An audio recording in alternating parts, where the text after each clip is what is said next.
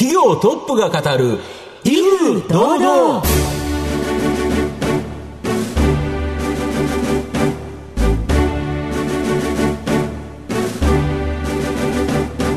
毎度相場の黒髪こと藤本信之です。アシスタントの飯村美希です。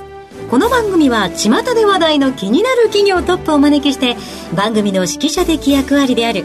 財産ネット企業調査部長藤本信之さんが独特のタクトさばきでゲストの人となりを楽しく奏でて紹介していくという企業情報番組です。もう3月半ばだから霞が関にある桜、はい。あの結構早めに咲くソメイヨシノじゃなくてちょっと早めに咲くんで、もうそろそろ咲いてくるんじゃないかなっていう楽しみですね、はい。ちょっとでもなんかそういう明るい話題摂取していっていきたいですね,、そうですね。はい、ということでぜひ今回も番組楽しんでくださいね。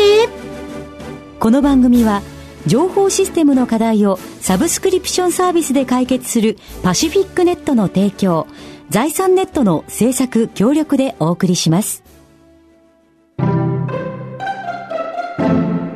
企業トップが語る威風堂々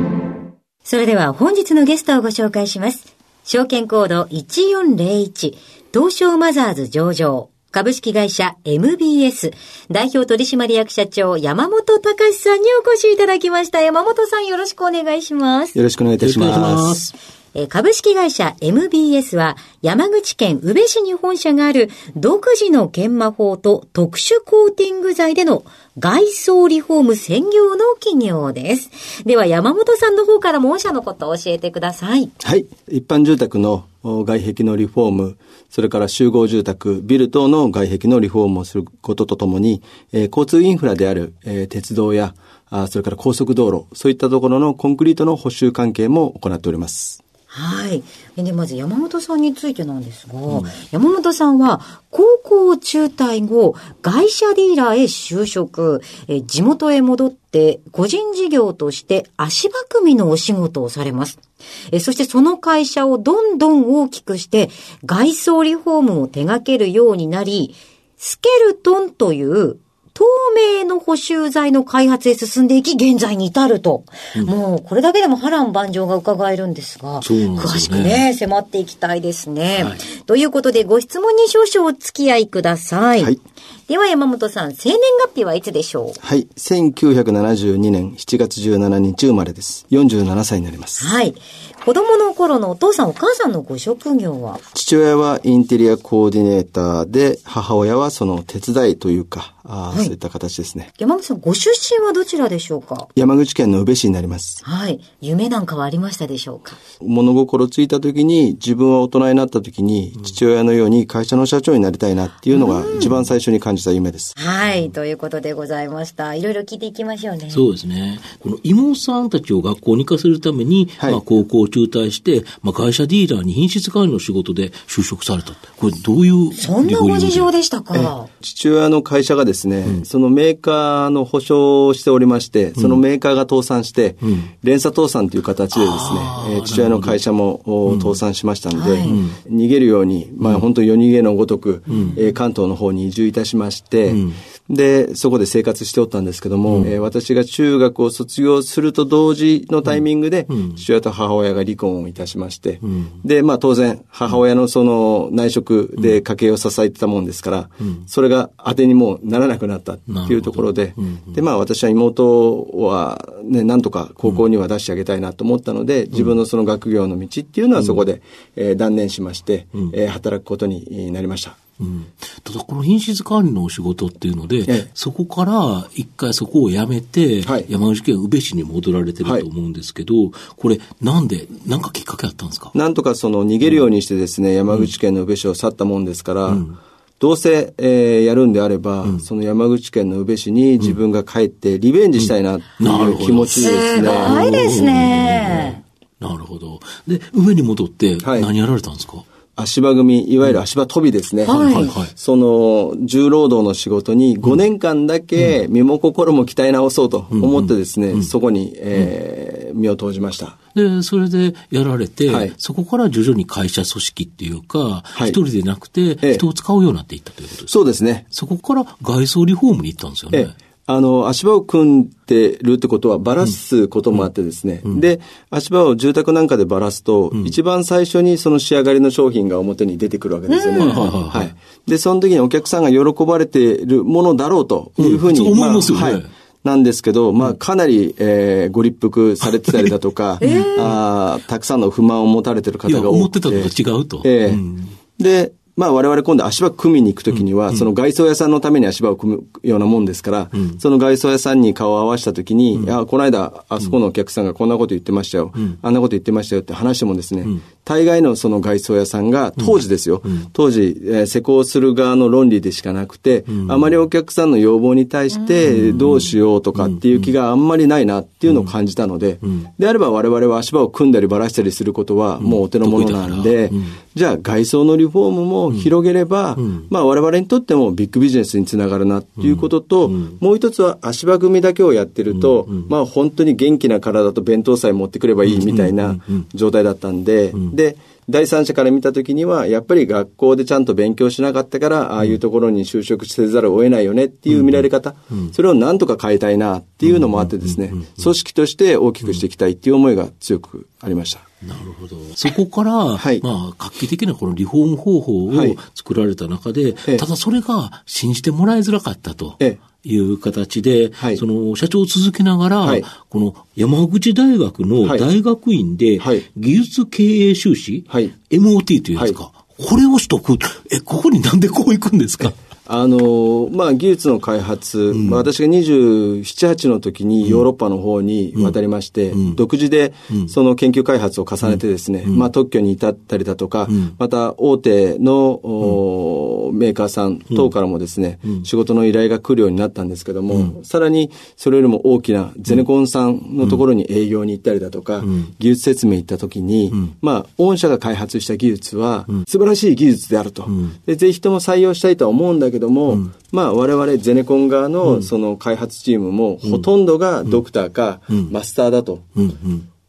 ね、で、そういう中で、うん、えー、なかなか開発できなかったものを、うん、その社長が、まあ、大変失礼ながらの学歴とか、うん、そういうものを調べさせてもらって、あの、採用するのはいいんだけど、本当に開発したのを誰かだけ教えてくれと。でないと。信じてもらえなかったね、はい。なんか問題があった時に困るんで、これはもう公にしないんで、まあ、ここではもうぶっちゃけて言ってくれというようなことで、あやっぱりその学歴なの部分で、うん、あ人っていうのはそういう判断をするんだなっていうふうに思ったんで、じゃああみんなが納得するような学歴になれば、スケールはいいんだと、えー、そこを突破できるなと思って、ね、前向きですよね、めちゃめちゃ。で、まあ仕事しながらの大学、うんうん、これ大変ですよね。いや、めちゃくちゃ大変でした。人生で今でもあれより大変なことはない。はい。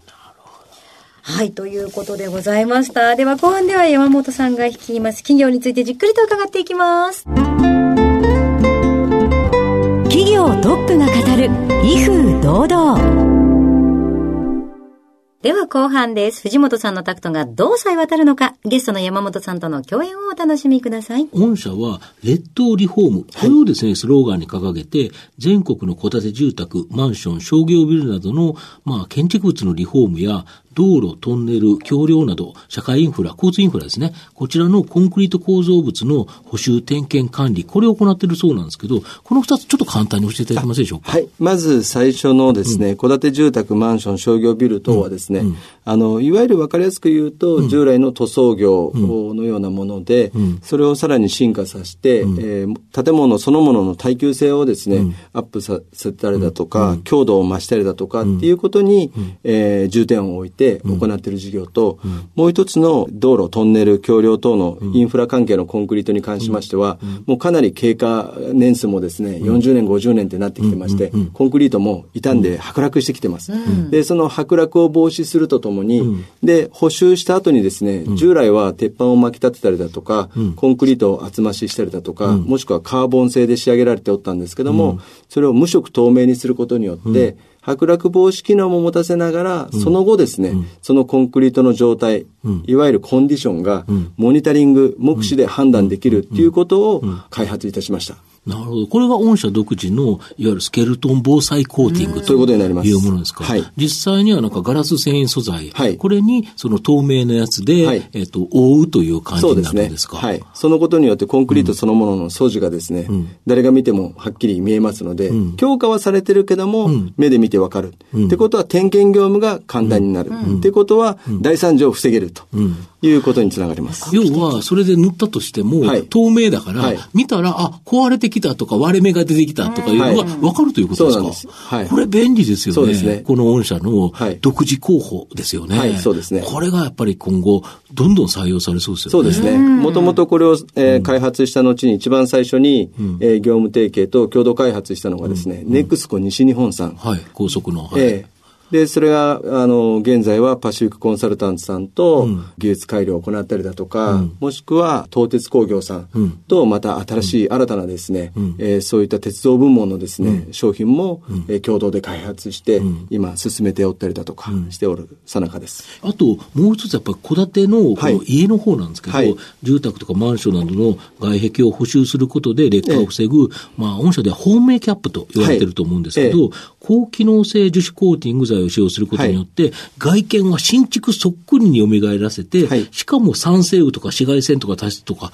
建物自体を守ってくれる。そうですね。これかなり伸びるんですか？ええ。あの、従来、あの、うん、塗装っていうのは装飾的に見られがちだったんですけども、うん、はいはい、色塗って綺麗になったというだけですよね。はい、まあ、我々の概念はそうではなくて、うん、まあ、私、研究開発でヨーロッパの方に渡ったっていう話させていただいたと思うんですけども、そのイギリスの方でですね、もう長く使われている高機能な、あ樹脂を使用しまして、その外壁のですね、素地、素材、そのものをですね、しっかり守る、で、それがたまたま色がついてるっていうふうに思っていただければ非常にわかりやすいと思います。イギリスの方は大体築100年とか平気であって平均でも90年を超えておって、あのアメリカでもですね、約50年なんですね。なるほど。で、現在日本がじゃあどれぐらいかっていうと、26、7年。まあ徐々に少しこれも伸びてはきてるんですけども、それでもですね、アメリカの半分程度ですし、ヨーロッパ、イギリスなんかに代表されるようなものからすると、4分の1程度しかですね、戸建てがあ守られてないと環境の面からもあれですよね、その御社のような外装材、これを使って、劣化を防いで長く使うというのが今後進んできますよね。そうですね。おっしゃられる通りです。なるほど。あと、御社、社員数が約100名ちょっとぐらいだと思うんですが、はい、全国22カ所に拠点を設置、2022年には全国47都道府県を全てカバーする、いわゆる50拠点展開される予定。はい、なんでこんなに一気に拡大するんですか？地場産業なんですね。うん、あの、塗装にしても防水にしてもですね。うん、でも、えー、ハウスメーカーはですね、はい、大手なチェーンがたくさん、はいあってですね。日本で代表するような上場しているような会社いっぱいありますよね。はい、そういったところのですね、うん、顧客に提供する技術として、やっぱり金太郎飴ではないですけど、うん、しっかりとした品質で、全国同じようなサービスができる必要がある。あそうですね。均一な。はい、はい、はい。ただ、じゃあ、住宅メーカーがそういう部門を自社の社員で育成して展開してるかっていうと、これはほとんど皆無なんですね。あくまでもその現場レベルで、えー、その地場の塗装屋さんに発注されてると。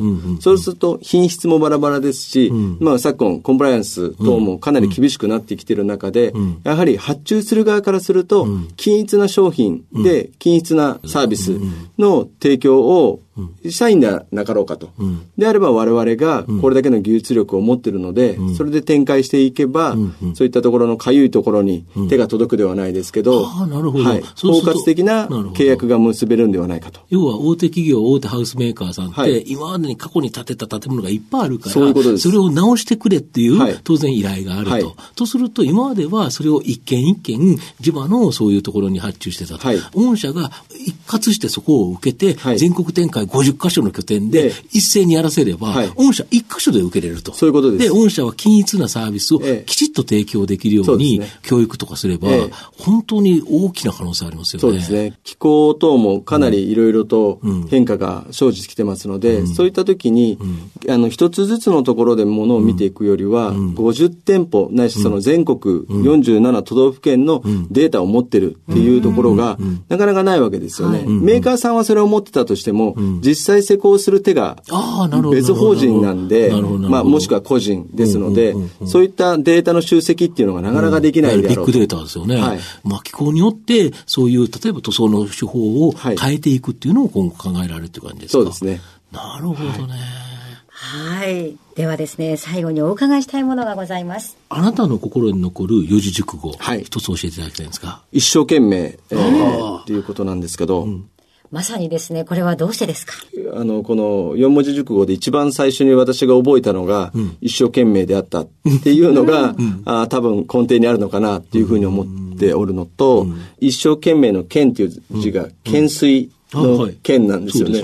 あの、なんか人生とか事業をやってると、まさに懸垂のごとくですね、うんうん、えー、その持ってる棒を離せば地面についてしまいますし、うん、誰も助けてもらえず、その自分の力で、やっぱり上がっていかなくて這い上がるっていうような、なんかそういうイメージからも、なんとなくこの一生懸命っていうのは、うん、自分の中で大事にしてる部分なんだろうなっていうふうに思ってます。あの、最後にいいですか？あの、ゼロのところから研究開発とかに進まれたわけじゃないですか。はい、そういった強さってどこから来るんですか？あの、もともとはですね、足場事業がものすごく順風満帆でうまくいってまして、はい、かなりの所得でした。はい、当時、プロ野球の一軍の選手の平均年俸ぐらいは私も20代の前半でもありましたんで。えー、そしたら野球選手の一流選手と全く同じぐらいの給料が全く同じぐらいの給料はありました。と。はい。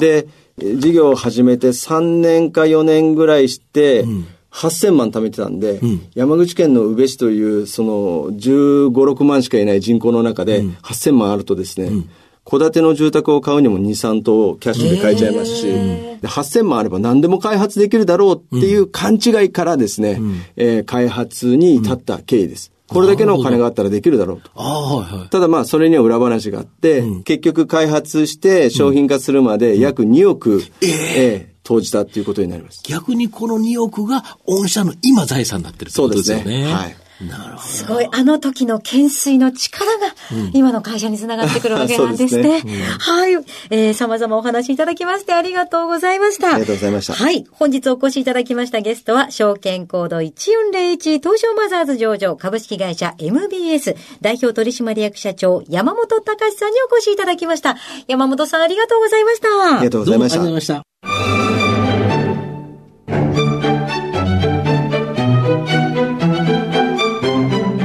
トップが語る威風堂々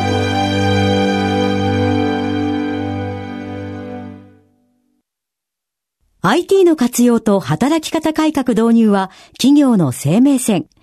東証2部証券コード3021パシフィックネットは IT 機器の調達、運用保守、クラウド活用まで情報システム部門をサブスクリプション型サービスでサポートし、企業の IT 戦略を応援する信頼のパートナーです。取引実績1万社を超える IT サービス企業。東証2部証券コード3021パシフィックネットにご注目ください。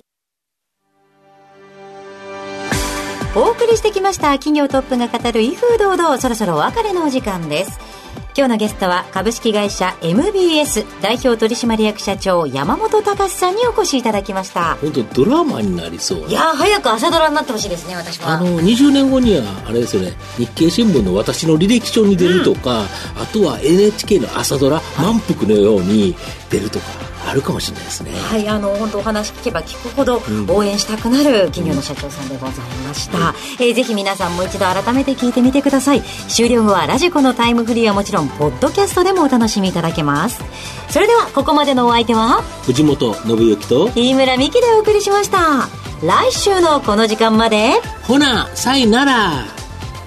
この番組は情報システムの課題をサブスクリプションサービスで解決するパシフィックネットの提供財産ネットの制作協力でお送りしました。